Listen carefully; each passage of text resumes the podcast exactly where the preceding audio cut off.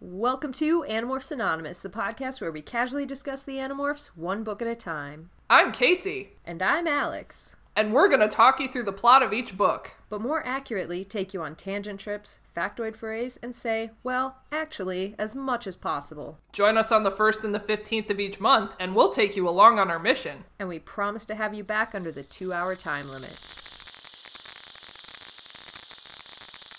Ladies and gentlemen, I have a grave announcement to make. Incredible as it may seem, both the observations of science and the evidence of our eyes lead to the inescapable assumption that those strange beings who landed in the Jersey farmlands tonight are the vanguard of an invading army.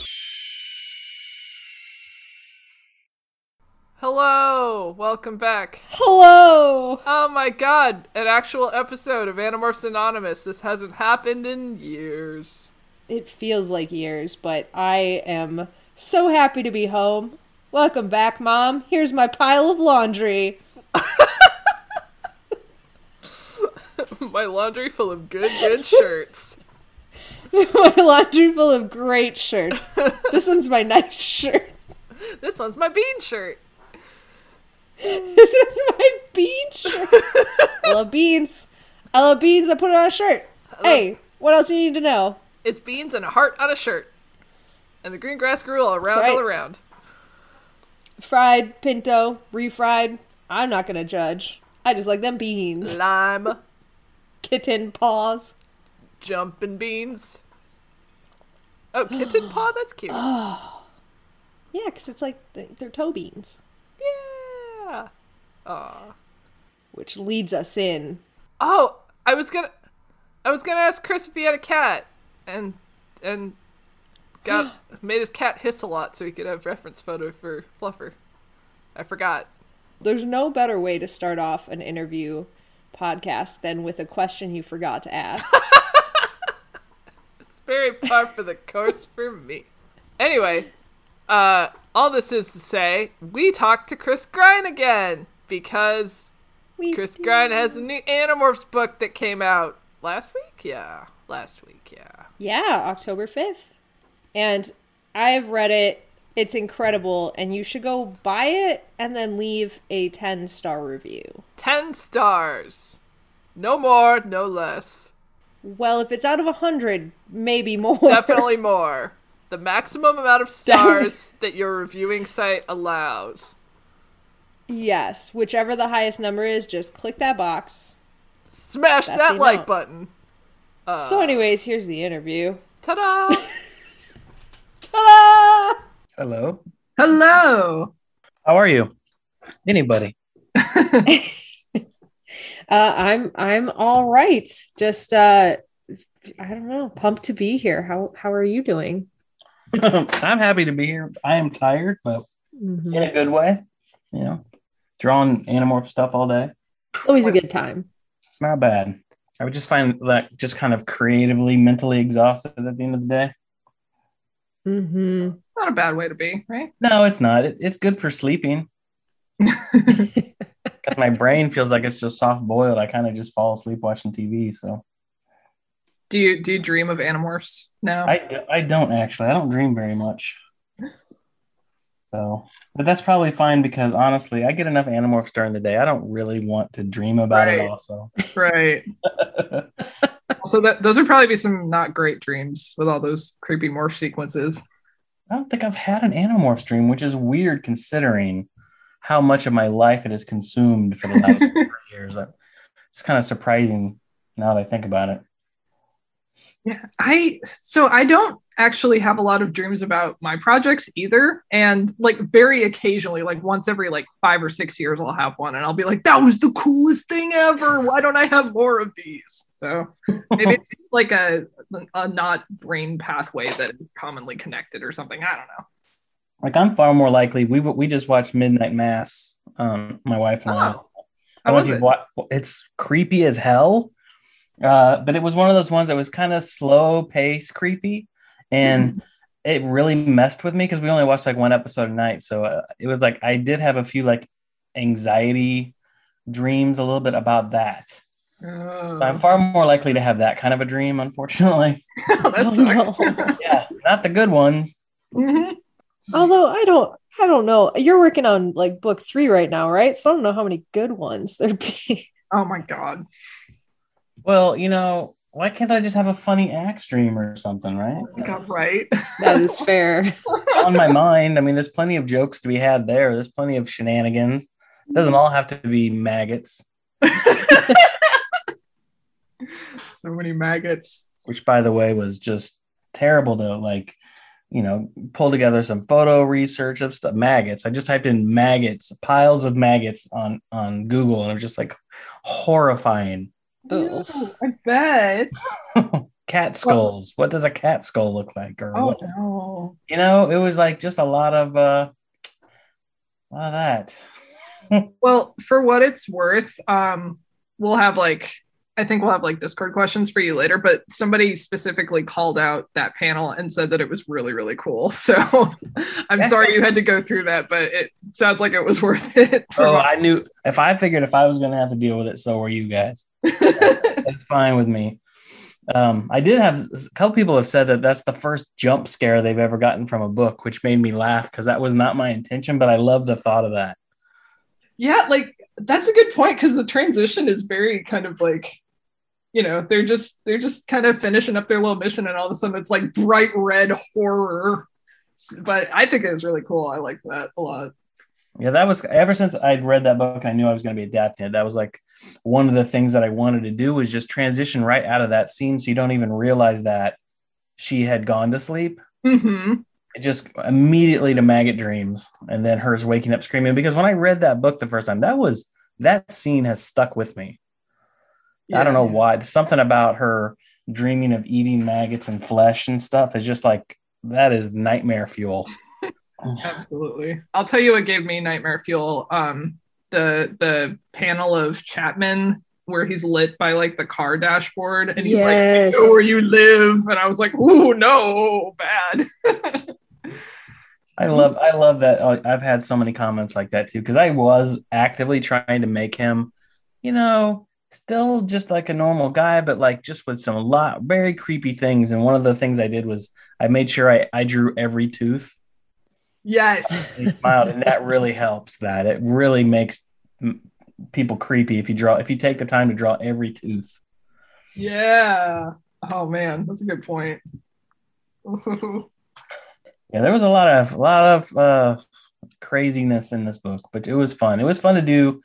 I tried to lean into the creepier aspects of it, so it felt more like a psychological thriller as opposed to like a giant popcorn movie of the first book. hmm Yeah, I think that's a good call. Um, because this one's a lot more like I think introspective than the first one. Um, you know, because because we're we're in Rachel's head and we're kind of getting into her um her descent into like why she's fighting and like how she's starting to feel about the Yeerks. So it, it was just more of an intimate thing too. Like it just wasn't. It was. It. it I, I think it needed to be more personal. You know, it definitely needed to be that. So mhm. seems like I succeeded. And I've had an, I've had people say that they they liked it and they thought it worked. So I'll take it.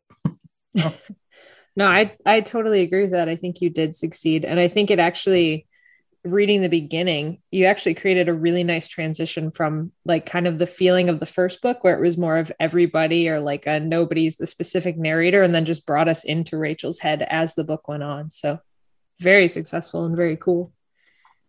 Well, thank you. um so like how are you feeling um just about the graphic novels and Animorphs in general compared to last year?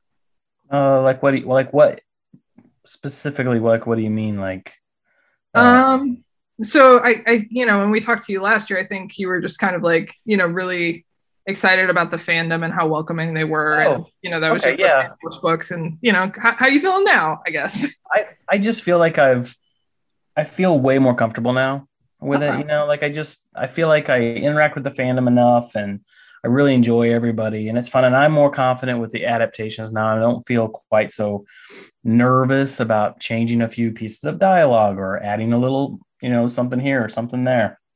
Mhm. Where the first time I was, I was I was kind of scared to to change too much of anything, only because I just know that it's like every the, ev- there's a scene, you know, every scene in every book is somebody's favorite scene, Mhm. you know, and so I just try to keep that in my in the back of my mind, you know, um, until I absolutely have to cut anything out, which so far I haven't had to. I'm not going to, um, just because, just for that reason. But I just feel more confident doing it. I guess is a kind of just all around. Like I just feel more confident interacting with people. I feel more confident talking about it. I feel more confident working on it. I feel more confident working with Scholastic on it. You know, just everything is just. I've kind of fallen into a rhythm, which is nice. Excellent. That's awesome. So just just kind of speaking of uh, you know past books versus now, um, I was actually looking through. Um, I was kind of flipping back and forth through book one and book two just to kind of see like how the art style has changed over time. Um, and I'm curious, did anything in your comic making process change over the course of the year? I think just I think just um, getting more comfortable drawing all the characters and drawing the stuff. Um, I, I didn't have I don't have a lot of time to like sit and like look at every drawing as I'm going, you know, and do it and go back. And so I try to do the best job I can, and then I try to never look at it again. Yeah. um, and I think a lot of artists are like that too. And I know lots of lots of like celebrities and stuff. You, you hear them talking in interviews where, you know, they'll make a movie and everybody will like, "So what do you think of that movie?" And I don't know. I've never seen it, and I always thought that was just a bunch of BS. But I can I can relate to that now. I kind of don't look at my stuff, but I did I have glanced through it a little but I do feel like I definitely, you know, stepped up a little bit in the second book. And I think a lot of that is it wasn't that I phoned anything in in the first one. I think I just having to draw two graphic novels a year right now, which is what I'm doing. Mm-hmm. I I think you just naturally start to progress. You know, you evolve as an artist and you pick up things that you you know you learn along the way and things you know hopefully get better and better and i feel like i feel like i've just looking at the art that I did on this book, I felt like this was way better than the first book. You know, and that's objective. I get that. You know, everybody's going to feel differently about it, but um, I feel like personally that I did a better job on this book, and I'm hoping that on the next book I feel the same way. You know, it just continues that way. But eventually, I'll never want to look at book one again, ever again.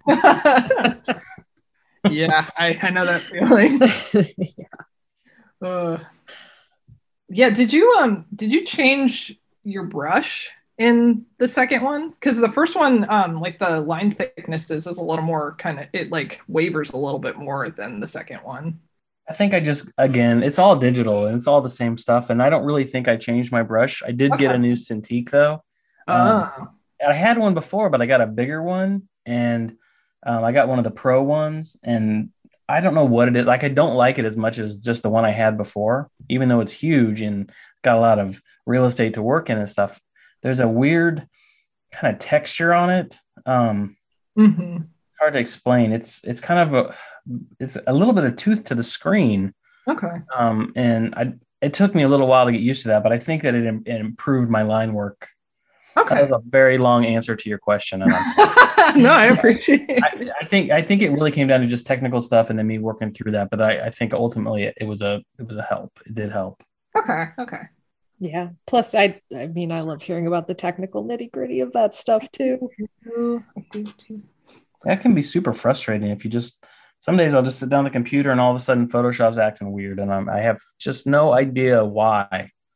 You know, there's been no update since yesterday. There's no reason for this. You know, and I'll start doing some Google searches or asking people on Twitter, and sometimes I can figure it out, and other times I just have to kind of work through it until I figure out what's going on. But technical stuff is probably one of my biggest slowdowns. Yeah. Takes a lot of time to figure out why it's broken. Right. And you can never plan for it either. It just happens at the worst times too. Mm-hmm. Of course. Stupid Photoshop. Stupid technology. Stupid everything. well, I easier probably right than uh, inking it all by hand and then scanning in the pages one at oh, a time. God. No, I can't. I've been digital since basically since I graduated college. So, and uh, for for you kids, that would have been um, 21 years ago. So I pretty much transitioned from um, like real, you know, medium like color pencils and paint and stuff that I was using pretty much to all 100% digital within like you know six months because it was clear that that was the way everything was going and it was stupid to try to kind of hold on to that when I knew what I wanted to do and it wasn't fine art. You know, I knew I wanted to do commercial art and that just was never going to be the way that it was going. So hmm yeah. Yeah. I mean, smart move. Smart move. I should have talked to you years ago because I was doing traditional until recently. you know, it's hard though. I really missed working traditionally. I really do. But you know, if you're when you got deadlines and stuff, and it seems like deadlines get shorter all the time, whether you're doing, Mhm. you know, editorial like illustration work or whatever, it doesn't matter. It just and, and also people on the other end a lot of times anymore don't know how to handle physical artwork or deal with it on that and it needs to all be digital anyway. So if you can just skip the middleman and go right to the digital, then you're already ahead. But I do miss, I really do, because that's what I did in college. I did lots of like oil rub out with uh, Prismacolor pen, uh, colored pencils over it. That was like Mhm. most of the way I worked. And there's days where I'm like, you know what, I should break out my colored pencils. And then I was like, I don't need to embarrass myself. I haven't done that for 20 years. So Well, um, just speaking of more uh more art stuff, getting into the nitty gritty. Do you have a favorite panel or layout in this book? Um, gosh, I don't know. Um, something that I really enjoyed in this book, and I'm not sure that everybody appreciates it, um, but I really something I wanted to do right from the beginning because I knew Rachel went to the house twice, two times, and I wanted to do like that same exact shot like two times, uh, Oh, where yeah. she goes into the house, and I was I even used like a green kind of overtone over everything when she's in the house. So it's like a little bit of an overlay over all the color. So it just gives just a little bit of creepy. But I wanted like a very mechanical feel to the way the Chapmans were acting because I feel like they're they're soldiers, right?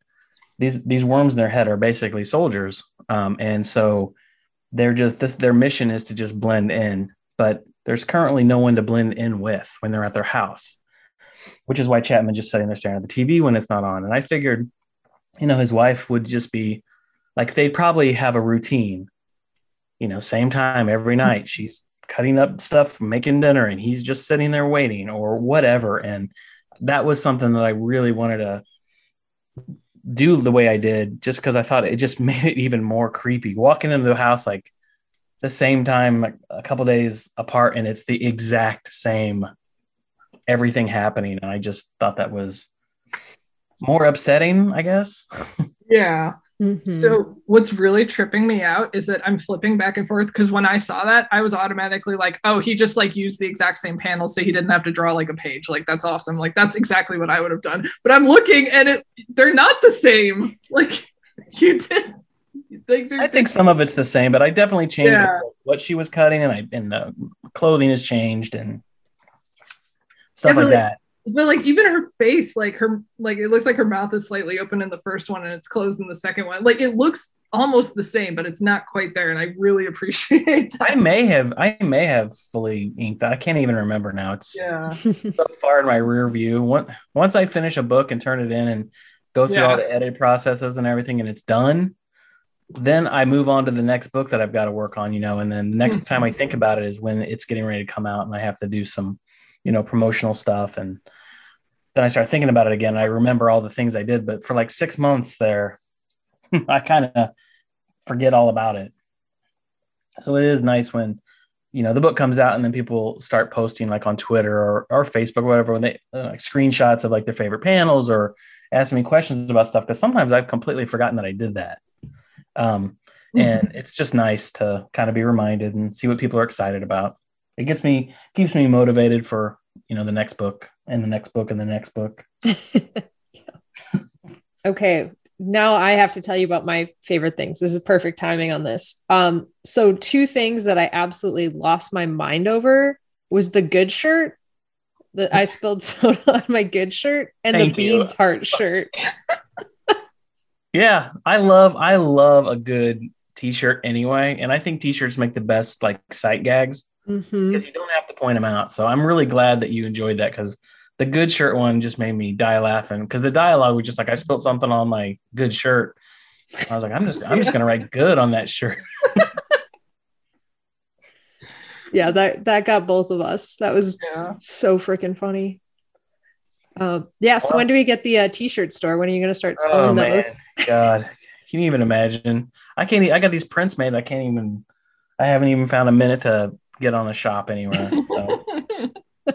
Can you imagine me having to get t-shirts printed in multiple sizes and all that? And then I'm oh my god, that just sounds like a nightmare. I would love to have all those shirts, but yeah, it's sounds like a nightmare. I, although my wife's got a Cricut machine, I could make have her make me some custom ones just to wear to the shows. I could get a red shirt and have her make print out like good. on it. that would be incredible. my good shirt. That's not a bad idea. I don't think I need the beans one though, but that would be a good one for kids. So what is the, the beans thing? I Like, don't. I, I honestly just needed something to put on her shirt. that was in the moment. I remember drawing a heart on her shirt, but I was like, "That's too." Uh, just a heart is too silly, right? At, at her age, because she's still like ten, right? I gotta imagine she's like ten or maybe nine. Right. And yeah, so I was like, I gotta write something in there. So it was just beans. It just became beans, and that was it. Kind of like how uh, Marco's shirt in the first one had one that says "I love naps." Mhm. Yeah. And I picked that because I thought that seems like a kind of shirt that somebody bought him, a grandparent bought him that or something, and it's been in the bottom of a drawer forever. But he knew that he was gonna ha- he was gonna tear through it or lose it on that mission, so he did not care if that's the shirt he wore. So I actually put a little thought into that. And people probably don't think I did, but I was trying to think like, what kind of crappy? Everybody's got like piles of like white shirts that have like a company logo or something on it Mhm. Uh-huh. That you use for a paint shirt or a cleaning shirt or whatever. And that was kind of what I was doing. But yeah, the beans one that was just uh I couldn't think of anything else, so I was like, I'm gonna write beans. Oh, That's I also incredible. love I also love that Rachel's pajama pants have cats on them. Mhm. I felt like that was appropriate. Yeah. It was a nice detail. And I have a 13 year old daughter, so not that she has pajama pants with cats on them, but she does have pajama pants and she does wear clothing like that. How when Rachel's like chilled out at the house where she's wearing sweatpants and like a shirt or whatever, like that's hmm. literally my daughter. That's how she dresses at home, very casual and comfy and whatever. So So great. Yeah, I I just love the 90s fashion. And and you put Cassie back in the overalls, hmm. right? Yeah, I try to mix it up a little bit. Like I didn't like I held back the overalls in the first book. I knew everybody was going to be looking for that. Yeah, yeah. I was like, you know, and also Marco's hair, I held that off too a little bit. I was like, gotta save something for the next book. Exactly. Yeah. You know, so I so she's in the overalls in the second book. And then uh you guys probably saw the social media stuff. The Twitter looked like a photograph kind of thing that and she was wearing the nine inch nail shirt underneath her Oh, overall. the nicest meat. Yay. yeah, yeah the, the nicest neat shirt. And you know I, I am I am aware of all of that stuff. So I'm and and since they most of these books happen over at least four or five days you know most of them or a week. So there's multiple outfit changes. So I try to bring in some 90s stuff because I was a 90s kid. Mm-hmm. I was in I was in high school in the 90s so I know all the terrible fashion and hairstyles to go to. And, and I'm using a lot of them in the next book Marco's Marco's wearing like a, a, little vest, one of these little vests that everybody was wearing at the time. And Oh my god. yeah, I'm pretty excited. I'm pretty excited about this stuff. Oh, somebody getting a chain wallet or something. Oh man, well, well, I think Tobias had that in the first book. He had a Oh yeah, that's right. Oh my gosh, it's Yeah. been a hundred years. it, feels Oh. like, it feels like a hundred years. it does. Rachel had a scrunchie in this one. I noticed. Yeah, she's got a scrunchie when she's because my daughter gets out of the shower, you know, and she puts her hair like in a ponytail when she goes to bed, or she braids it or whatever. So I thought, and they and my daughter's also got long blonde hair, so I was like, this is perfect. This is exactly what she does. So there's no reason why Rachel wouldn't do that. And then even in the third book, Rachel's uh, there's a scene where she is she's where towards the end of the book where Tobias comes back like right at the end to her house or whatever to talk to her Mhm. and she's like got her and it's at night it's an, you know in the evening. And so she's clearly been in the shower or whatever but she's got like a like a robe on like my daughter does kind of but she's got her hair like in one of those towel turban things. Oh yeah. and and i had to, my daughter had to pose for me. She's like this nobody better see this photo. She was so worried. I was like who who am i going to show this to? Who? Why? Why would i do that? I just I, I was having a really hard time you know picturing that. Even though i was looking at photo reference it just nothing looked right. Where um where do you get your reference images? Uh, lots of places, lots of Google searching. Mhm. Like I'll create folders for like different kinds of animals just so I can, and then I just print them out and just have them like around me. Okay. You know, it's like, oh my God, wolves in the third book. Oh my God, so many wolves. and and, and also so many hawks because I mean there's so much Tobias in that book. But hmm the second book didn't feel as bad. I mean, there was a lot of cats, but there was a lot of downtime in between that stuff. Mhm. But man, Yeah, that book, book three is almost like it's like 60% wolves and I don't know, like 35% hawks. and then everything else are just around it. Yeah, and then sprawling mall scenes, which of course Oh are just easy, I'm sure. Ugh, yeah. Well, I got that. You know what? I figured I gotta I I gotta draw them all. I might as well just do a two page spread and get it over with, right? So that's kind of what I did. I don't know if you guys saw that um, two page spread, the sketches that I, I posted a few weeks ago, just of that. Oh, it's gonna be a nightmare to draw, but whatever. it, it'll look good. I, that's what I keep telling myself. It'll it'll be fine. I'll get through it. Uh, yeah. Do you um I I try to draw like one establishing background per page minimum, and then I just kind of like abuse gradients for the rest of it. I don't know if you're the same way. I do. I will uh, try to use an, at least one establishing shot of some kind per page, like you said. And then, uh, since I build all my models, most of my architecture, interiors, and all that stuff is built in SketchUp. Mhm. It's like a 3D thing. That way, I can rotate them around and get all the all the uh, angles I need. So, you know, I'll have like an establishing shot of like a larger shot of like the bedroom or whatever where all the kids are in, right? But then when you know, in all the talking head uh, panels where it's mostly just somebody talking, I'll just throw in like a random angle or Mhm. something that looks interesting Yeah. from the room still. You know, um, it, it doesn't create a whole lot of extra work for me in doing that, but it still is visually interesting. But there's plenty of times where I'm so grateful to just throw in a gradient background. Yep. I love those panels the most because it can really get exhausting. yeah, yeah, Mhm. for sure. Alex, you had a question about the bug fighter panel.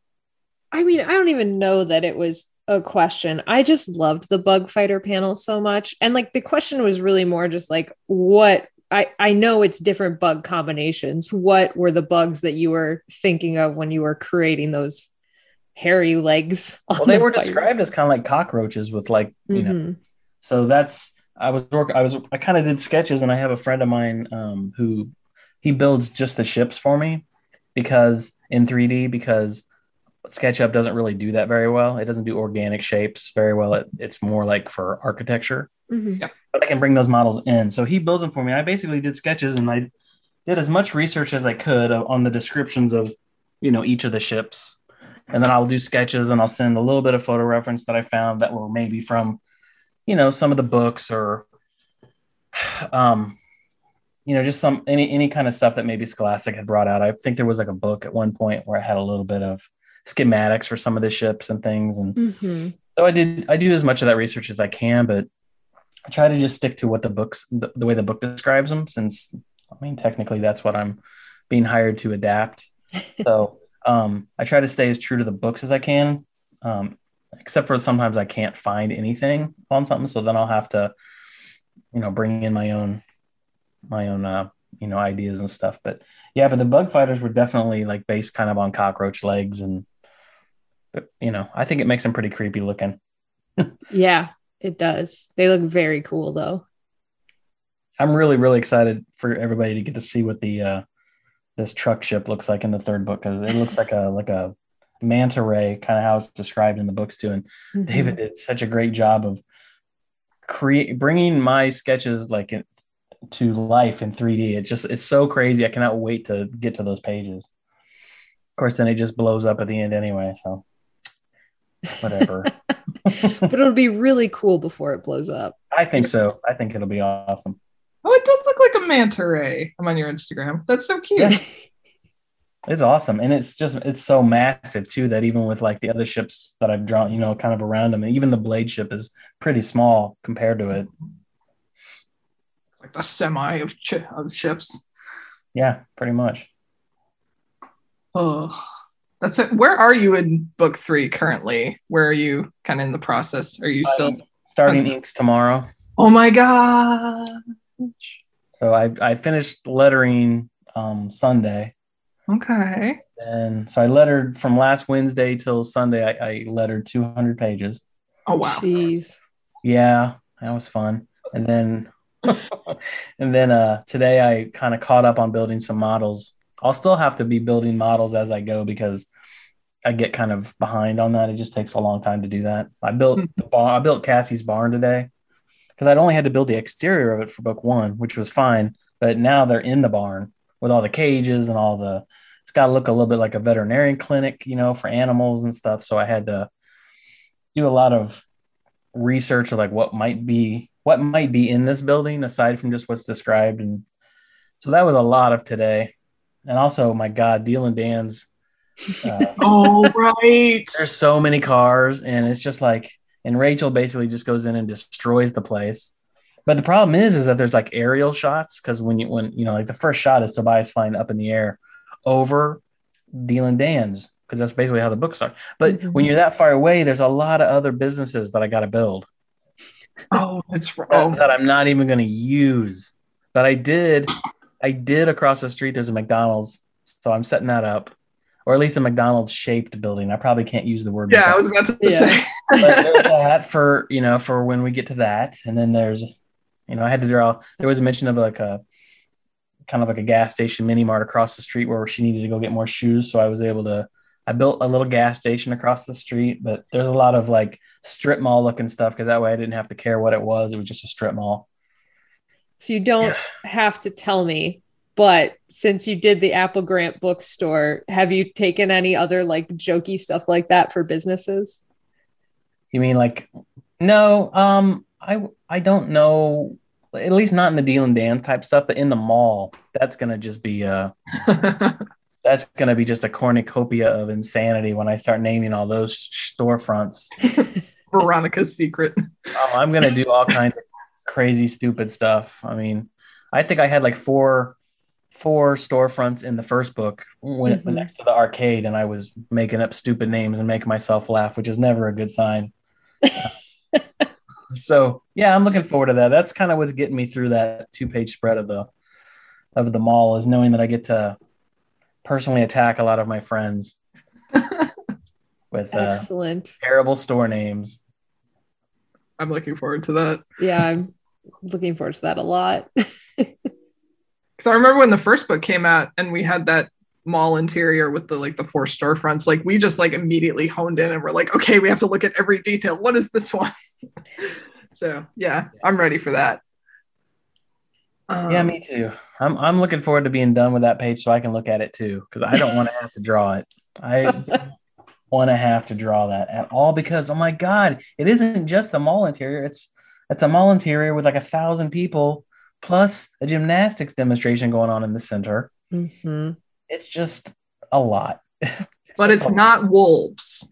It's not wolves, but uh, I don't know. it's fine. I'm not really complaining. It's it, it's fine. But sometimes, I mean, you know, if you'd asked me like 10 years ago, I was very adamant about I'm only drawing comics that take place in the woods. Mhm. Yeah. I don't want to draw architecture at all. And here I am making myself. No one asked me to make a two page spread of a mall. so that's just me hating myself on some level. I don't know. Like you know it's the right call, but you don't want to do it. Yeah, that's a good one. I do, I do know that it's a good call. It's the right call, but yeah, that's going to be awful. oh, I feel that in my soul. Yep. Yep.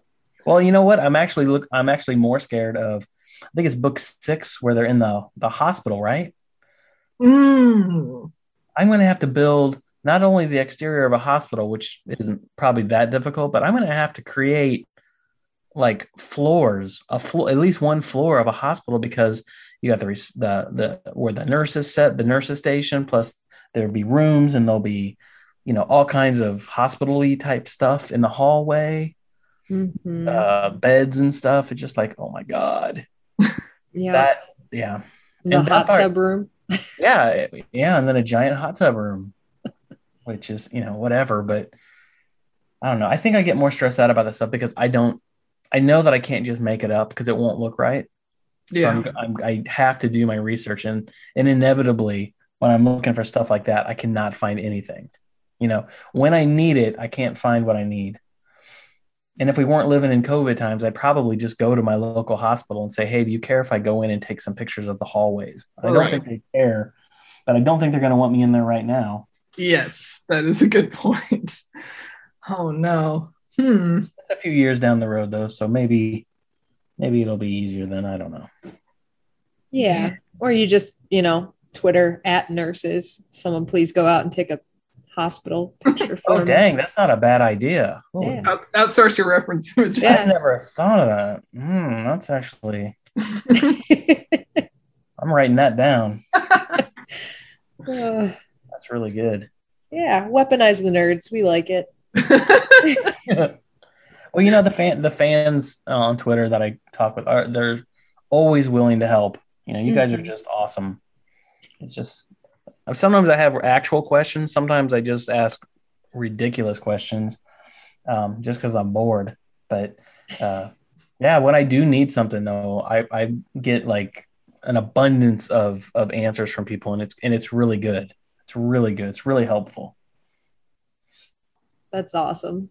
I I mean, I I I know we talked about this last time, but I think the fandom's fantastic. So I'm glad that you're still they're still being nice.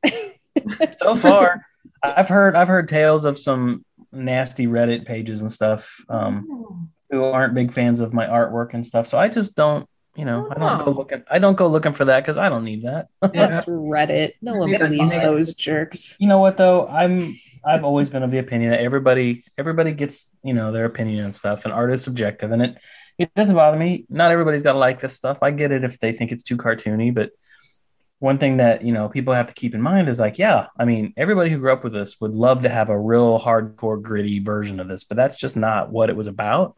Mhm. and i don't think that would be very true to the books if it was real gritty. Because you know what i mean? Like or real too serious? Because they're Oh, yeah. still just like 12 year olds i don't know. It just feels yeah and there's there's a humor to it and there's you know a campiness at times. Um and that's you know that's one of the things i love about the book is that it's not always super serious. It does have that extreme ends of the spectrum of lightness and darkness um and just willing to you know go very very far in either direction. So i think i think you balance that really well. Um you know just having like the kids as their birds you know messing with those with those jerk kids in the beginning um, I thought you dealt with that in a very humorous way. yeah i was i was curious i've heard i've heard kind of um like some i've heard a couple people who were confused why i um brought those kind of redneck guys back um a second time in the book you know and kind of combined them those two uh, scenes a little bit where they're bothering rachel while she's walking home But- to me, I thought it was hilarious. If you picture these guys as like 17 year olds who driving their their truck, right, borrowed their dad's gun or something, and they're out there, you know, drinking, probably drinking beer, but I I could obviously I couldn't make them drinking beer, so they're just drinking soda. Um, out in the woods shooting at things they shouldn't be shooting at, right, and then they get assaulted by birds who steal the gun and throw it in the ocean. That's a real bad day for those guys. And then I thought it'd be really funny a couple days later, as if they're, you know, licking their wounds a little bit. And that one dude's like, you know, trying to talk to Rachel on the street, and then she runs from him, and he's all aggressive, and then he get basically gets robbed by an elephant in the alley. I just thought that it would be extra funny because he literally, who is he going to tell that to? Any either one of those things. Like I got yeah. a bird, a bird stole my gun, mm-hmm. and then I got robbed by an elephant in the alleyway. I mean, he's just not going to be able to tell anybody that story.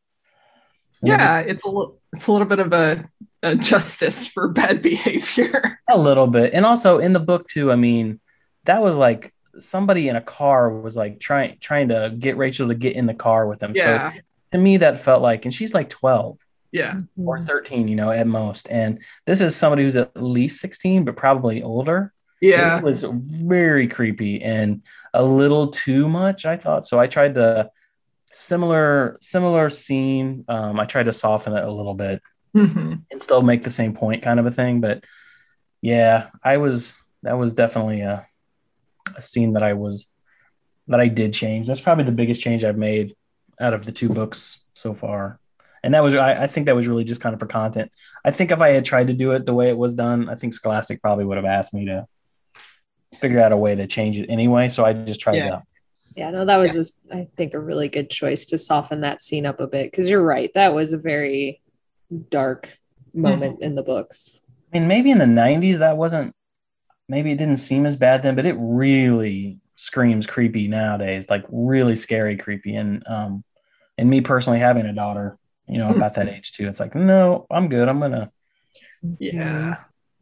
Um, speaking of uh, softening things, um, so we noticed that the uh, alien blood colors are, you know, they're kind of like you know blues or what is it, purples and stuff. Um, so how did you how did you kind of I think I looked that up. I think I looked that up and I have a chart. Um, Okay. I wrote down like uh, from Seerowpedia and a couple other things too, uh, just from the books and things. And I, I think I might have asked a couple people too, but I, I definitely did my research to find out what color the blood was of all those creatures. Believe it or not, I really did take some time to figure that out. And I was really pleasantly surprised when it wasn't red because a lot of times red blood in, in books like this is a big no-no. Mhm. Um, and since they're aliens and since it's you know so now it's blue or it's purple or it's green or whatever it is you know it just feels less bloody and more just gross Mhm. and it tends to be more accepted especially by parents and stuff or librarians and people who may be concerned about uh you know exposing kids who are maybe too young to that kind of stuff if they're sensitive to things like you know blood or violence or anything like that so Mhm. so I, I even if it was read in the book, I would have changed it anyway. But I was it saved me a lot of worry because I didn't have to. Yeah.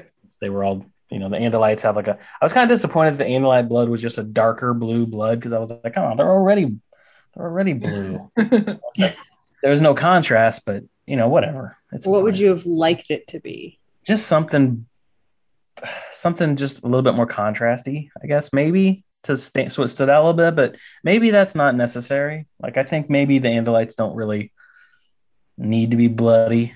I guess. I mean, the I think the most blood that was there was uh, book one with uh, Elfangor, right? And then Yeah. after Visser Three eats him, he's got some like all over him, which is disgusting. But I was really surprised that I was able to get away with that. Honestly, yeah.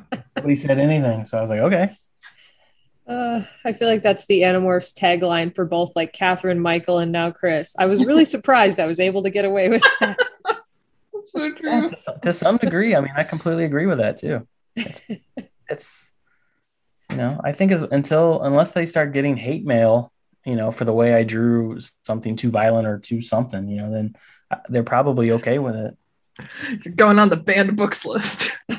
Yeah. Uh, Well, the nice thing is, I worked at Hallmark for 16 years or almost 15 years doing greeting card, humorous greeting cards. Mhm. uh, um, and I were I was in some of the like shoebox and some of the uh, stuff that wasn't necessarily for kids either. But I Mhm. definitely in that time I learned how to uh, identify where the lines were. You know that you don't want to cross when it comes to consumers and parents and all that. So I I can you know I definitely could go too far if I wanted to, but I I have a, a general pretty good idea I think of what would be too much. Yeah. You know for for yeah. I'll get off my soapbox now on that. no, you do not have to. Um, I had another call out that I don't really have a question for, but I just wanted to kind of geek out over the fact that you put the Animorphs logo at the end of Melissa's note. That was incredible. Uh, You know, I had a couple people have said that now, and I was like, you know, I just was like thinking, like, what would they sign? Like, what would be an anonymous way to sign that? You know, clearly it was, I typed it out, right? It would be typed out on paper, but then I was like, hmm, there'd have to be something there. And that would just stuck out in my head because I'd been forced to watch some of that TV show. Like. I was like, you know, that's one of the only good things about the the TV show was the theme song and some of the little uh, things like the logo and the some of the stuff. It's not all bad, but it's mostly bad. Oh, so how tempted were you in that shot of Chapman's feet to draw cowboy boots? Uh, you know, I, I did miss an opportunity there, but it's I still have plenty of chances. And honestly, I'm I'm actively looking for a place to drop the line when somebody says something and they somebody's going to say, "Well, it's all in your hands." Oh, yes. yes. But I but I wanted to I wanted to feel natural and not forced. Mhm. Mhm. You know, it's where the average reader who maybe hasn't ever watched that show and would not get that reference will not be taken out by like a weird. Uh-huh. That didn't seem. That seems like a weird thing to say. Like I want it to seem normal, natural, but at the same time, it's going to be a big Easter egg for all the people who grew up watching that terrible show. You know. By the way, I caught the second this isn't a comic book Marco Yes. reference yes. in here. You know what's funny is I'm not adding those. That is in No. the. But it's like, remembered that funny because it, it's funny in this format because it's meta now. yeah, it's very meta, completely on accident. Oh, that's hilarious. Oh my gosh. Gets me every time. I want this to be a running thing. Every Yep. Yeah. Uh, one of my favorite things that I actually added to this book was the just a little conversation between Jake and Marco when they're hiding behind the car while Cassie and Rachel are trying to corral the cat, and he's Mhm. and Marco's just going on about his. Hey, remember when you turned into that lizard and your tail fell off? And you know, I just like I just feel like that's the kind of stuff Marco would just whisper at people just to just to get a, a response out of them. Oh yeah. Oh gosh. I have a follow up for that joke in book three too. So if you like that joke, then boy, you're in for a treat. And if you didn't like that joke, well, there's a page you're going to be able to skip if you want. Oh, well, Okay. I'm I'm in for a treat. I just had, I you know, growing up at that same time, like I just had, you know, friends who were, you know, that that was just how we talked to each other, especially in stressful moments like that. Like somebody would be trying to make a joke just to lighten the mood a little bit, and I, I just try to. Marco's a really good character to do that with. Mhm. you know he's he is obviously the one who makes the jokes all the time but he's when i feel like it's getting too heavy it's easy to give him a, a line that Mhm. kind of you know lightens it a little lightens the mood just a little bit Mhm. it's good to have that because there's some times whew, in this book in particular where it gets a little heavy Oh man, the part that really got me in this book was when Chapman is bringing uh, the cat to the car and Melissa's just chasing after him and crying and being like, "No, don't take Fluffer away!" Like, I already have a lot of feelings about Melissa throughout the series and just like how freaking like like she goes through it without even being directly involved in the war. So like, I thought that scene was really emotional. Yeah i think one, one of the hardest ones for me and one that, i definitely wanted to capture was the one where chapman actually when he's at the construction site oh and- yeah. and he you know his host lets him speak you know and it's just pathetic it's just so sad and pathetic and give him a moment of not being creepy and not being this confident guy you know and he's trying to actively save his daughter and Mhm. you know it's just it was awful but i tried to capture as much as i could you know making him crying and the fact that visser 3 pushed him down and it had been raining so now he's covered in mud and Mhm. just kind of humiliated and everything. And that, that was that was a scene I was nervous about doing from the beginning because I knew that that was a scene that it was going to be important for me, you know, important to me that I got it right because Mhm. yeah, it, it really hit me when I was reading the book. So I wanted to make sure I, or at least did my best to convey that same feeling. I I had that pinned as one of my favorites too because I I really thought that as that progressed, you did an amazing job of having him like once he was released into it to the host body, like his facial expression started relatively blank and then built on it as he went, and that was really cool to see.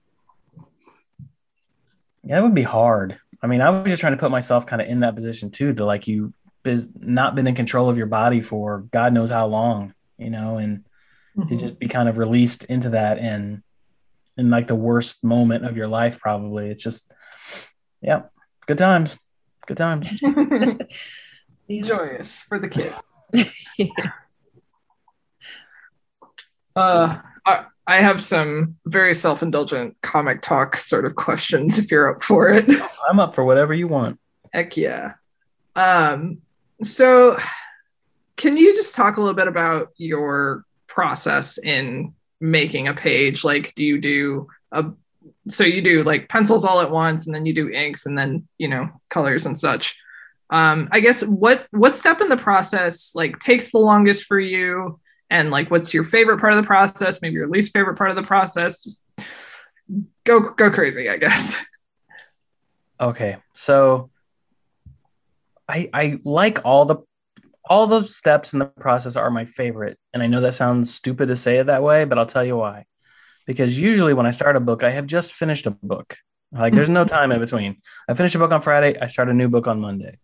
Um, and so I, it's always so just damn refreshing to go from like coloring pages to just being able to sketch and go through a book, you know, and kind of uh, get back into the that kind of stuff. Just drawing again is so nice because I can use my I use my iPad. That means I can go I can go work somewhere. I can go to like a Panera and sit there for like five hours and drink coffee or whatever. I get out of the house and I love that part. But by the time I'm done penciling, I am done penciling. It's no longer fun. I hate it.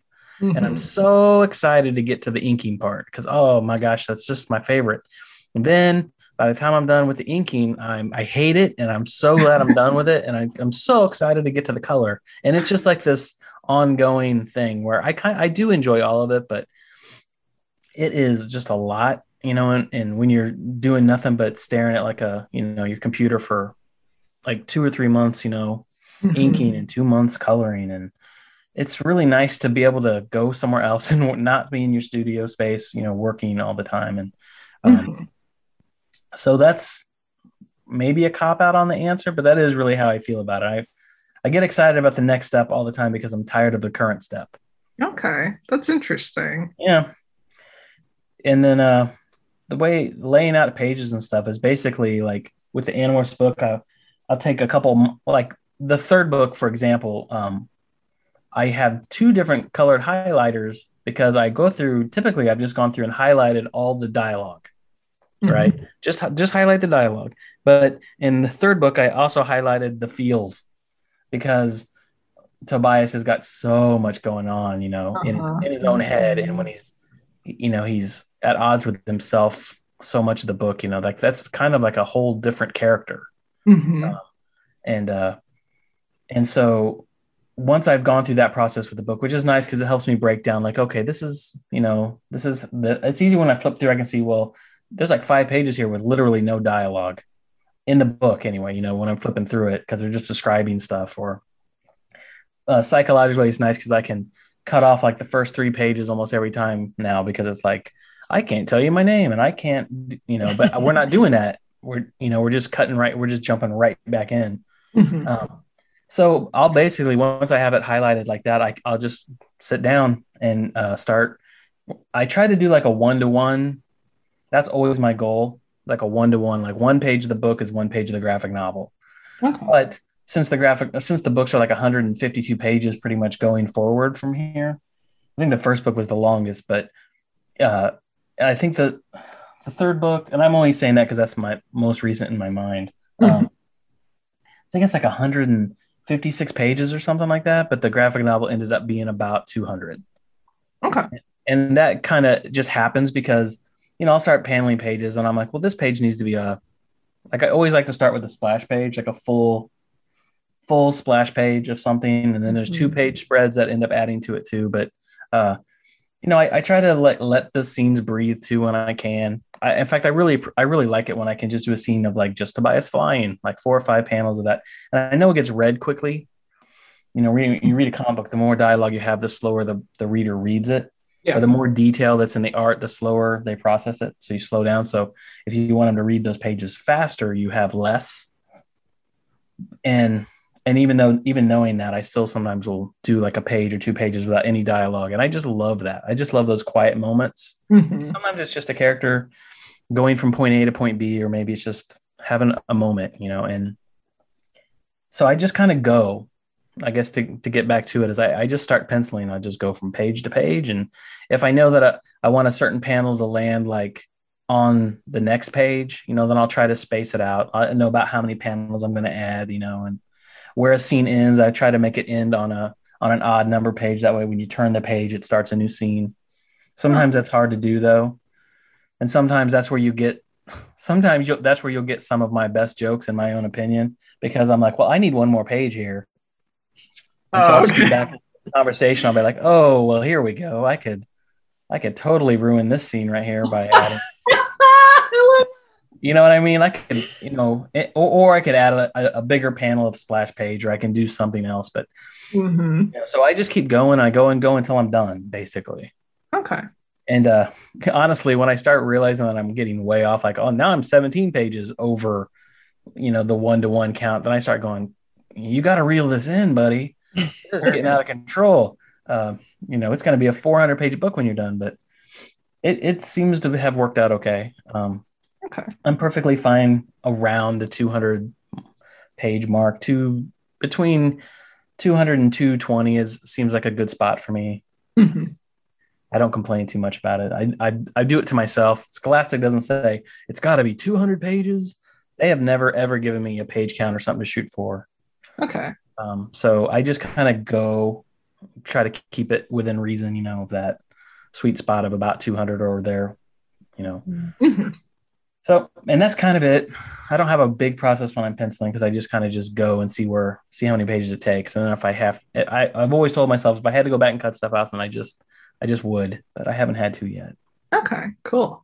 When so when you sketch, like they look pretty clean. Um, Yes. do you do you sketch cleanly or do you take multiple passes over them? Well, well, it's it's so much easier now that I'm using my iPad because I can have uh, and I use uh, Procreate. I I just throw layers on there, right? Yeah, But yeah. I have learned um, just in doing comics for ooh, 16 years, 17 years now, that if I don't make all the decisions in the sketching stage, like all the decisions, Mhm. all the drawing decisions, I will take twice as long to ink a page because I would just noodle around and never, it'll always be that last thing I never finished drawing because I didn't want to do it.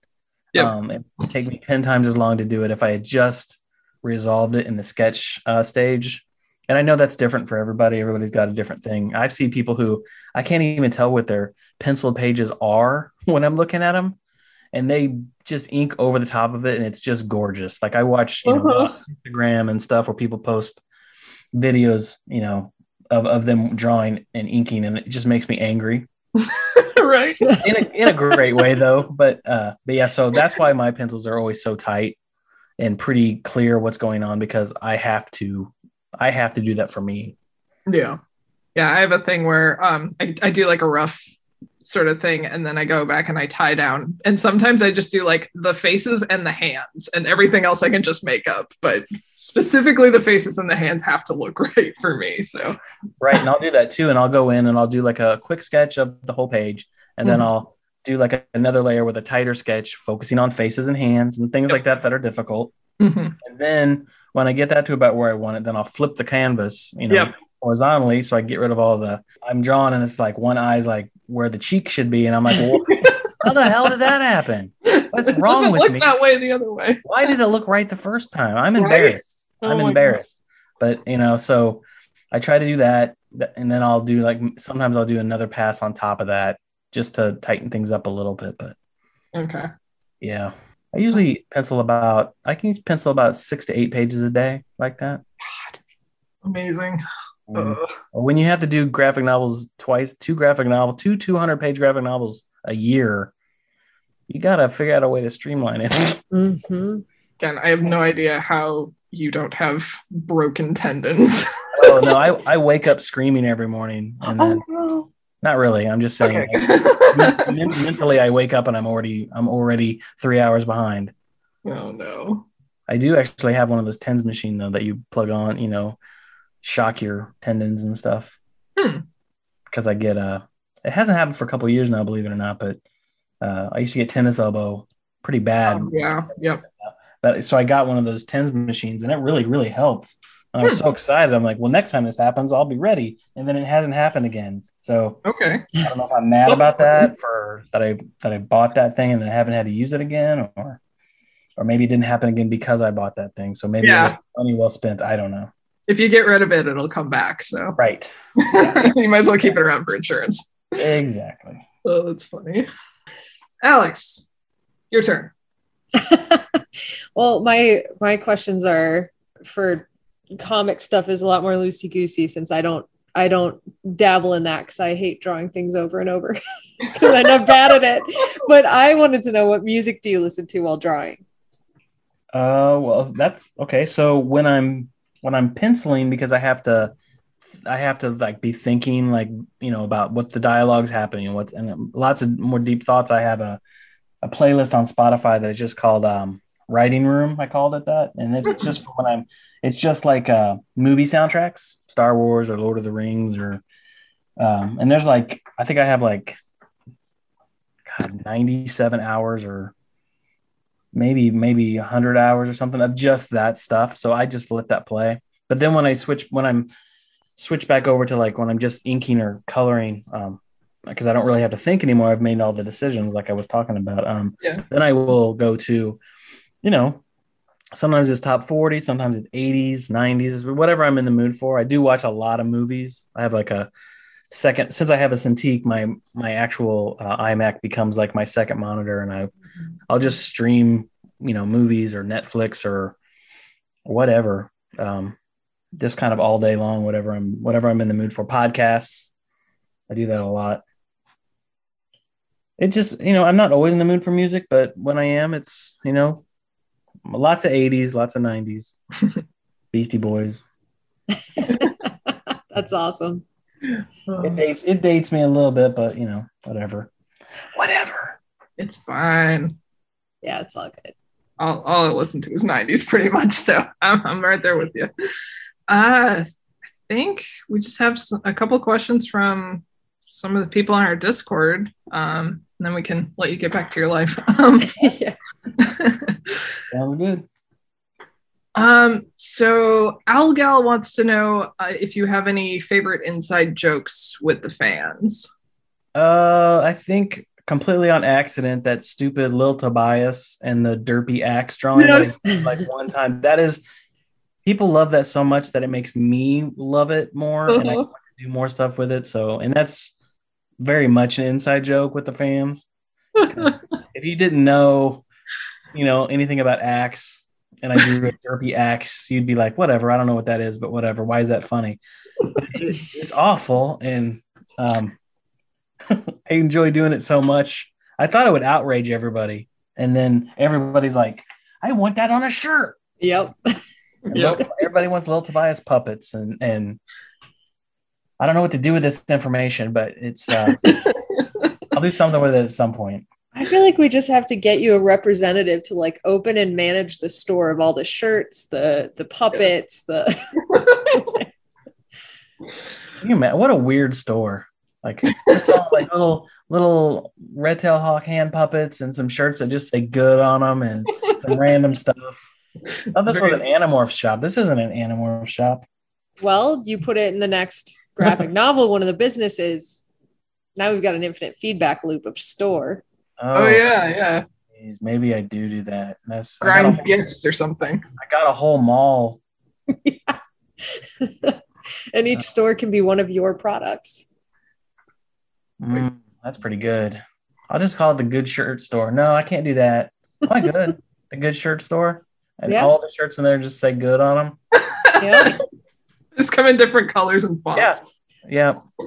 you can either do the different colors and fonts, you can do the whole like Ford Model T thing where it comes in black, and that's how you get it. Uh, oh my god. Yeah. Yeah, that's like my favorite inside joke with the fans. I mean, I I will talk with anybody who reaches out to me for the most part, you know, and um I I try to I enjoy that so much. That's something I've always wanted. Um, is to just have a, a bit of a fan base to be able to joke around with and have inside jokes and Mhm. stuff like that. So th- this has been wonderful. But yeah, those are my top two favorites. I love that. Yeah, that's awesome. All right. Uh, well, we have we have so many more, so I'm going to keep going. so, uh, Scott asked, "Have you inserted a favorite Easter egg into either of the first two novels?" Mm. I mean, aside from the the Animorphs logo and the end of the first, the end of the second book, I guess I'm not really. I haven't really done that. I kind of feel like if I was working on my my own personal books, right, Mhm. I think I'd be more willing to add Easter eggs and do more fun, silly stuff like that. But I, I take this very seriously, Mhm. and as fun as it would be to be putting in lots of little Easter eggs and lots of little fun nods and throwbacks and stuff, I don't want it to get in the way of the storytelling too much. So I'm trying to be gentle with it when I do it. Like like in the first book, and it's not much of an Easter egg, but um, you know, I had them refer to Chapman when they were at the dunes, um, you know, at the beach. They refer to him as Iniss two two six, or he referred to Tom or somebody, or maybe it was maybe referred to Tom as Iniss, or no, it was Chapman. It was Chapman. Um, and that wasn't in the book, you know, that was like pulled from book two, basically. Um, I just brought it forward a little bit, and I don't know if that really counts as an Easter egg, but that's stuff like that. I, I think as I get more confident, I'll probably be adding more stuff here and there, but I just don't ever want it to be so obnoxious about it.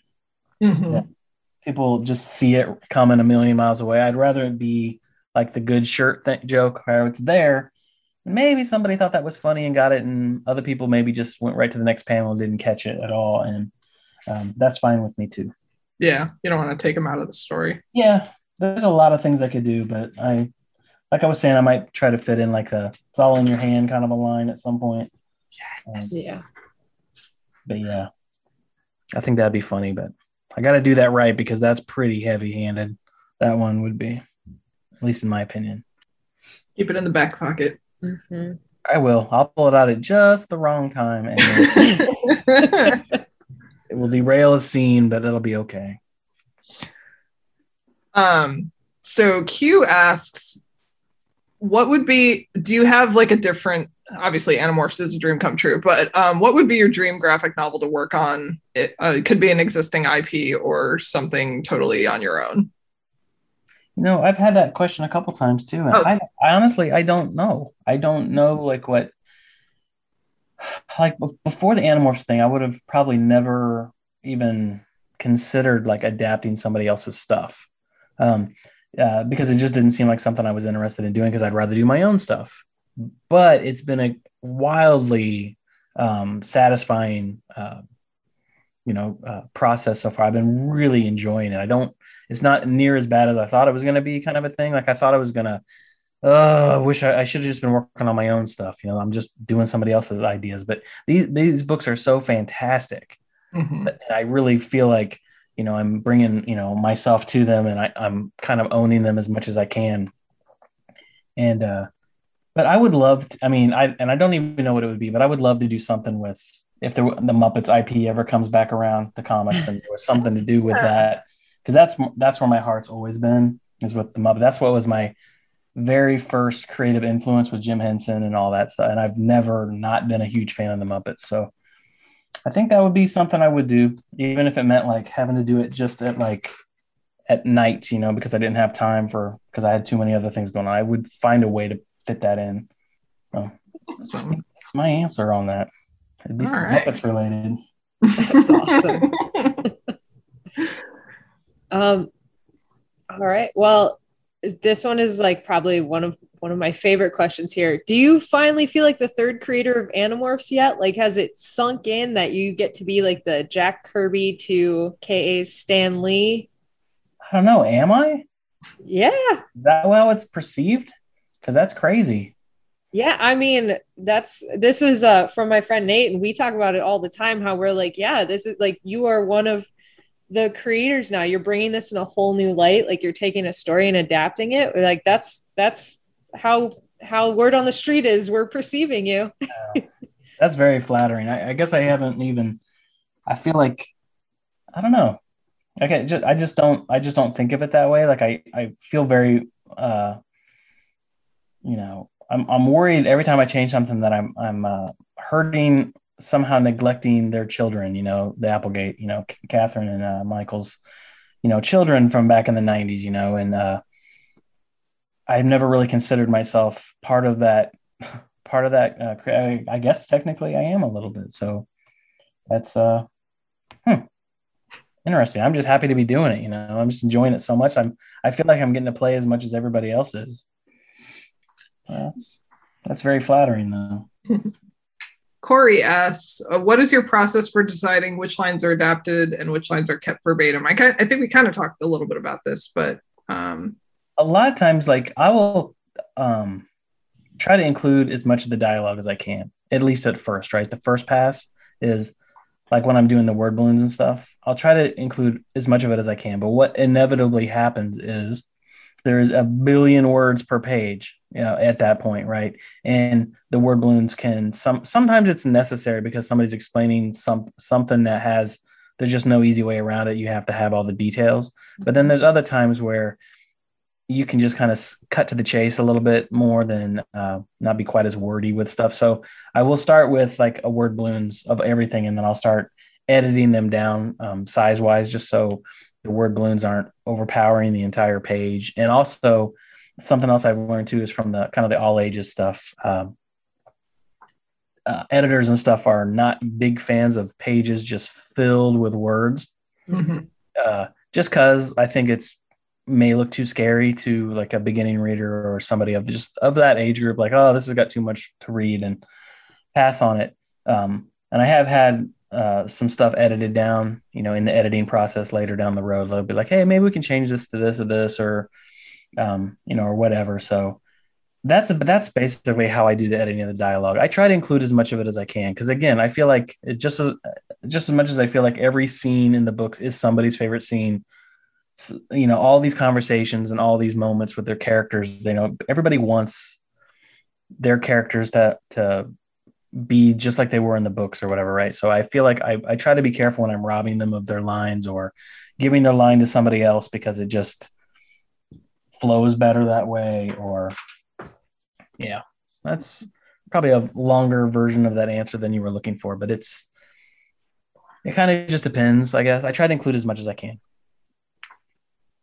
Yeah. No, that's that's the perfect length of answer. I love hearing the details. I really do. Uh, I tend to ramble a little bit, so I'm trying to keep it. Not at all. No, we love it. um, I have another question from Corey, which is a really open ended one of what would be your dream podcast to be on? God, I don't even know. I mean, I've I've been on a lot of the Animorphs podcasts, and I love all of them. Uh, I just love I love podcasts. I didn't know that I liked being on podcasts, but I actually really do. Uh, the the podcasts I listen to aside from this are things that I would never want to be on. Like uh, I can listen to last podcast on the left. Uh, oh, which, nice. Which That's I love, one. but yeah, I don't want to be featured on that. And no. you've done something terrible if you are. And you know, uh, hello from the Magic Tavern, and um, nice. just lots of those. I, I I try to have a range of stuff that I'm, you know, whether maybe I'm learning or maybe I'm just being entertained, but I don't know. I don't know what would be a good uh, podcast that I would love to be on. I guess I just don't have any like that. I love, I just love listening to them for the most part. But the only ones I feel like I have anything to actually contribute would be Animorphs ones, or maybe maybe a comic review type one if they wanted to talk about Animorphs or something else too. Mm-hmm. Uh, but yeah, yeah, I don't really have a big list of podcasts that I would love to be on. I just love finding new podcasts that I that I love. That's awesome. All right. Jeff has a very good question that I also would like to ask. Um, what method of buying the books would make you the most money overall? How do we best support you as readers? Um, I don't. I think um, in the in the age of COVID that we're all living in, because mm-hmm. I think typically the best way that any any comic creator or author or probably anybody for that matter um, makes more money off books would be at like shows, conventions or trade shows or whatever. When you know, typically you sell it for you know the um, manufacturer suggested price, right, on the back. Yeah. You know, but he always comes with like an autograph and maybe a sketch in there, and just the, I guess you know, as much of an experience as you can have. I guess it makes it a little different. So that's the best way. But since those aren't really happening, or at mm-hmm. least I'm probably not going to be going any for a little while. Um, yeah just keep doing what you're doing. And the best thing you guys can do is just, and I think I mentioned this actually on Twitter today because somebody said something, but the best thing you can do, and this isn't just for my stuff, it's for any books or comics you guys love, is to share them, you know, co- leave comments for the artists who are working on them or the writers, because believe me, that goes a long way. Um, just knowing that people are listening or paying attention, um, writing reviews on whether it's Goodreads or Amazon or wherever you leave reviews at, you know, um, just word of mouth and that's the kind of stuff that you know reviews alone make a huge difference because people you know will go perusing stuff like on amazon for example um, and they'll see like, oh, this book's got like three reviews, you know, but this one's got like 700 reviews. Mhm. Bought appliances and stuff based on that. Like, um, this one's only got one review, so it must, you know, not enough people have bought it, or not enough people have, you know, I, I don't trust that one review. I guess is what I'm saying. So the more, the more, um, and that goes for any book or anything you guys love. Just that's how, that's how you can help the creators, myself included, is just sharing what you love, you know, in as many ways as you can with as many people as you can It's beautiful. well, it is. It's true though, because I mean, God, sometimes I mean, I'll just be having a crappy day, and someone will just you know s- send a tweet at me like, "Hey, I I love that book," or "I love this joke you did," or or whatever. They'll just comment on a one of my terrible little Tobias jokes or something, and sometimes that can turn my day around um, pretty quickly, and that has nothing to do with money. You know, that's not a monetary thing. Just sometimes it's just nice to know that people are fans uh, and like what you do and i try to i try to do that with people that i love uh, their stuff too just to kind of pass it on because i just know how it works so honestly that's the best thing that anybody can do. If you guys want these animorphs books to continue uh, the best way is to to show uh, you know scholastic that you like them is to buy the books. You know if you can afford to buy a book for like a niece or nephew or a you know a younger kid that you know or or even an adult who's just super into these and maybe don't know that the graphic novels have come out it's it's stuff like that that is going to move the needle on these kinds of things on anything you love Well, that solves Christmas for me. I'm just gonna give them to everybody. do it do it I I got a will. bunch of little for your libraries around my neighborhood. Maybe I'll just like start stuffing them. oh yeah, hey, that's that's brilliant. Like those little uh, libraries outside stuff, the Yeah. exchange libraries. That's an awesome way to get stuff out there. and i realize when i'm saying that too it's like not everybody can afford you know sometimes even one copy let alone multiple copies but you know just just sharing stuff or, or you know just talking about it in social media or or whatever is is just as good you know just as appreciated Mhm. Well, I'll ask the uh, the most controversial question we're going to have tonight, which is from Redtail, who asks, "How do you feel about pineapple on pizza?" okay, so surprisingly enough, I had this question a couple days ago from somebody, but I have a good answer for it. And okay, I don't think pineapple has. I don't think pineapple should be on pizza because um, I don't like ham on pizza, and I- feel like the only thing pineapple goes with really well because I do like like pineapple with ham and stuff. Mhm. Uh, I don't like ham on pizza. It's just too salty or something. I don't like it. So I I would not want to just have a pineapple pizza. That would be weird. oh, I'm oh. a vegetarian and I only have pineapple pizza. Is it good? Is it good? it's great. I love it. is it? Do you have to get With- other things? What else do you get on it, or is it just just? Barbecue sauce instead of tomato sauce, Oh, cheese, sounds- pineapple. Do you get any like other vegetables on there though? Nope, that's it. I feel, like, I feel like green peppers or something would help offset the sweetness a little bit, but maybe, Maybe onions sometimes, like caramelized onions if they have it, but I've had it without and I still like it. not. That does actually sound pretty good. Maybe you're changing my mind, but, but that's that's the only reason I've ever said that I don't want pineapples because it always comes on, you know, ham, yeah, and I'm like I don't like ham on my pizza. that's fair. Me either. Well, if that's as controversial as it gets, man. Yeah, I know. Vicious. The only other question I think we have is um uh, do you have any media you've consumed recently, like a TV show, a book, or something that you're really excited about and would recommend? Well, I mean, if you want to be really disturbed, that Midnight Mass show on Netflix was pretty awesome. Okay. Although I do have some thoughts about it. I don't want to spoil it for anybody though who hasn't read it. They can tweet DM you or something. have you two watched it? I, I'm kind of scared of scary things. No, I haven't even watched like Black Mirror or anything. It's way more of like a psychological kind of scary movie or scary-ish show. Okay. It's not. I don't know. Again, I'm not going to recommend it to anybody particularly because I know some people don't like scary stuff or whatever. And but it was pretty good, surprisingly good. Squid show, the Squid uh, game was pretty upsetting too. That was pretty. What? Uh, I keep hearing like I don't go on Twitter anymore. So like what I just everyone's talking about that. What is that? it's like a it's a movie and basically the gist of it is is that like there's this corporation this you know this kind of invisible corporation kind of that goes around collecting people who are like in in debt out of their minds or just in terrible life situations right um, and they make them an offer that they could play come play this game and win a ton of money okay. right um, and and so they go there they don't have any idea what's going to happen whatever they it's basically becomes a compound and they can't leave and it's kind of like last man standing Okay. kind of thing. But it's but like the, and I'm not going to ruin it, but like the first game they play is red light, green light. And there's like 200, 200 contestants, you know, and they're all out on the field getting ready to go. And it's a big joke to everybody, right? Oh, red light, green light. But if you don't literally, if you don't stop, if it sees you moving a little bit, like it's an Oh. instant shot to the face. Oh wow. Okay. And so it gets it gets weeded down really quick. And it was it's very violent, but it's also pretty satisfying. Okay. Like that stuff. It was pretty good. All right. Yeah. Look But I'm also a big uh, fan of like what we do in the shadows, and uh, Oh, I started that. that It's so. show. I love that show so much. That show's so good. Yeah, that's about it. I don't watch a whole lot of new stuff. I lot I watch a lot of Adult Swim, and that's kind of just because that's the time of night where I like to. I say it kind of turns off all the lights in my house, and in my brain, kind of a thing. Mm-hmm. As I'm watching it, I just slowly zone out because it's I've seen all those cartoons so many times. And that's most of my evening television watching is Adult Swim.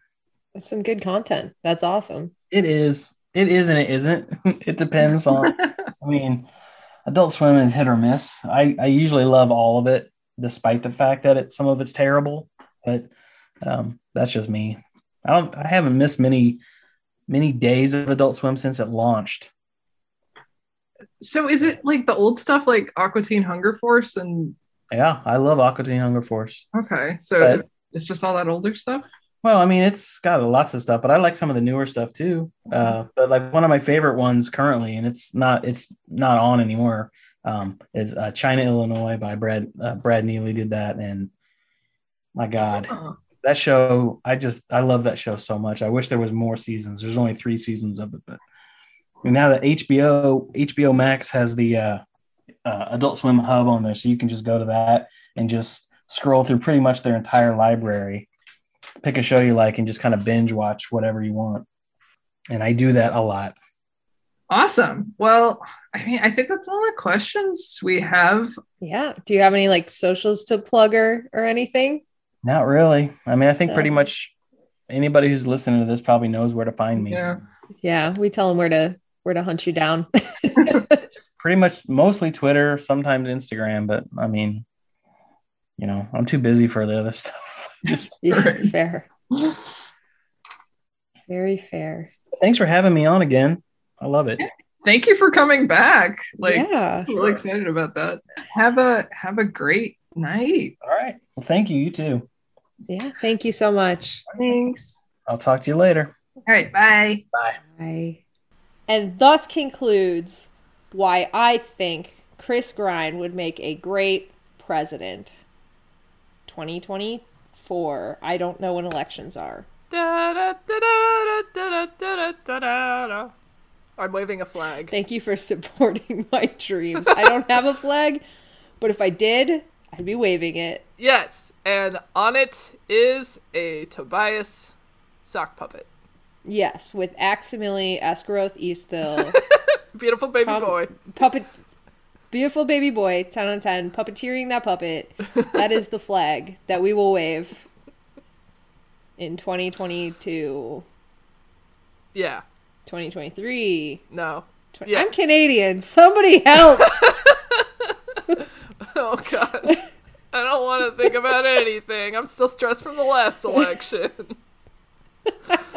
oh no. Woo. be stressed no more our our beautiful savior chris Grine is on the way to save us all from whatever this dystopian hellscape is by illustrating another dystopian hellscape that isn't I, I love it. I support it. I ship it. Smash that like button. yes subscribe Yes. at at Chris Grine. Check him out on Twitter. Check him out on Instagram. and just comment on all of his shit and tell him how beautiful it is because it's all true.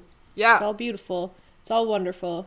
Right. Write your praises on Goodreads, Amazon, Storygraph, Barnes and Noble, New York Times.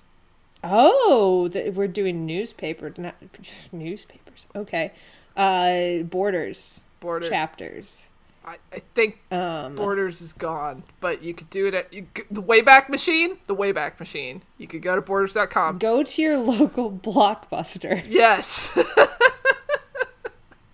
I mean, I think we all know the pentultimate place to review the Animorphs graphic novel is on the Cinnabon website. Oh. I think we should all flood Cinnabon's website Mm-hmm. and social medias with reviews for this graphic novel. Let's invest in their stock and drive it up against the hedge funds. Mm-hmm. Cinnamon buns for everybody. Fucking So what I'm hearing is that you are telling us how we're going to rocket to the moon. yes. It's all it's all coming together, guys. Invest in the stonks, Cinnabon, rocket to the moon, Animorphs. It's all there. It's all circular. It's all happening. Oh my god. Who who let us make sounds with our mouths and put it on the internet? Who allowed this? Who listened to this and thought, I like them? Oh god, we should just go back to talking about Endling, I guess. Okay. All right. Fine. Next week or the week after, whatever our schedule is. God only knows. I've only been doing this four years. You can't expect me to know fucking everything. Whenever we go back to it, we'll start talking about Endling again. I'm sorry we went back to Animorphs and regressed to an earlier state of podcasting. Oh no. I guess at me or whatever. Don't you just feel so invincible?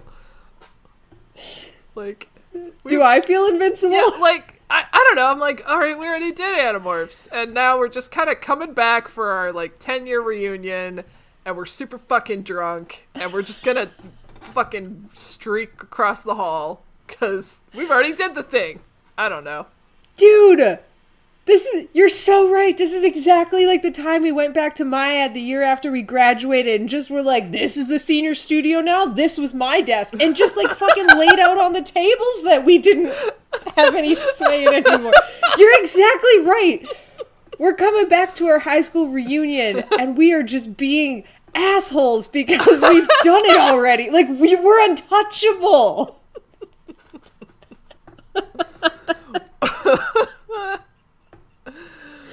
And you know, you know what the worst part is? What?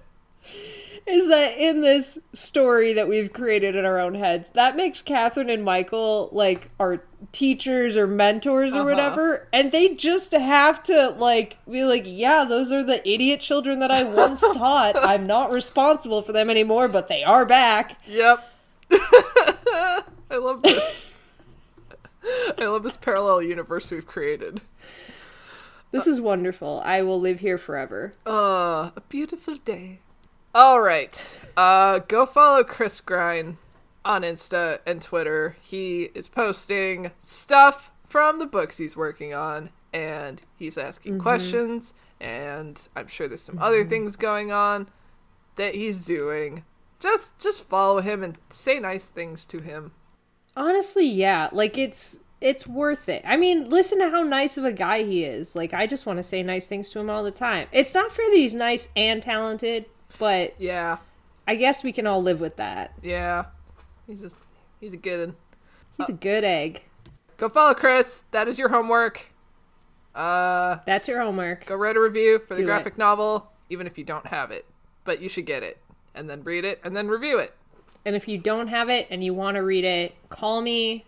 I will read it all to you over the phone and send you pictures, pages, page by page.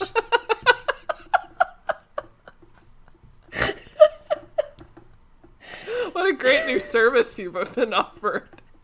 this is this is my service. It's called Anonymous Alex. Oh, well, on that note, Goodbye. bye.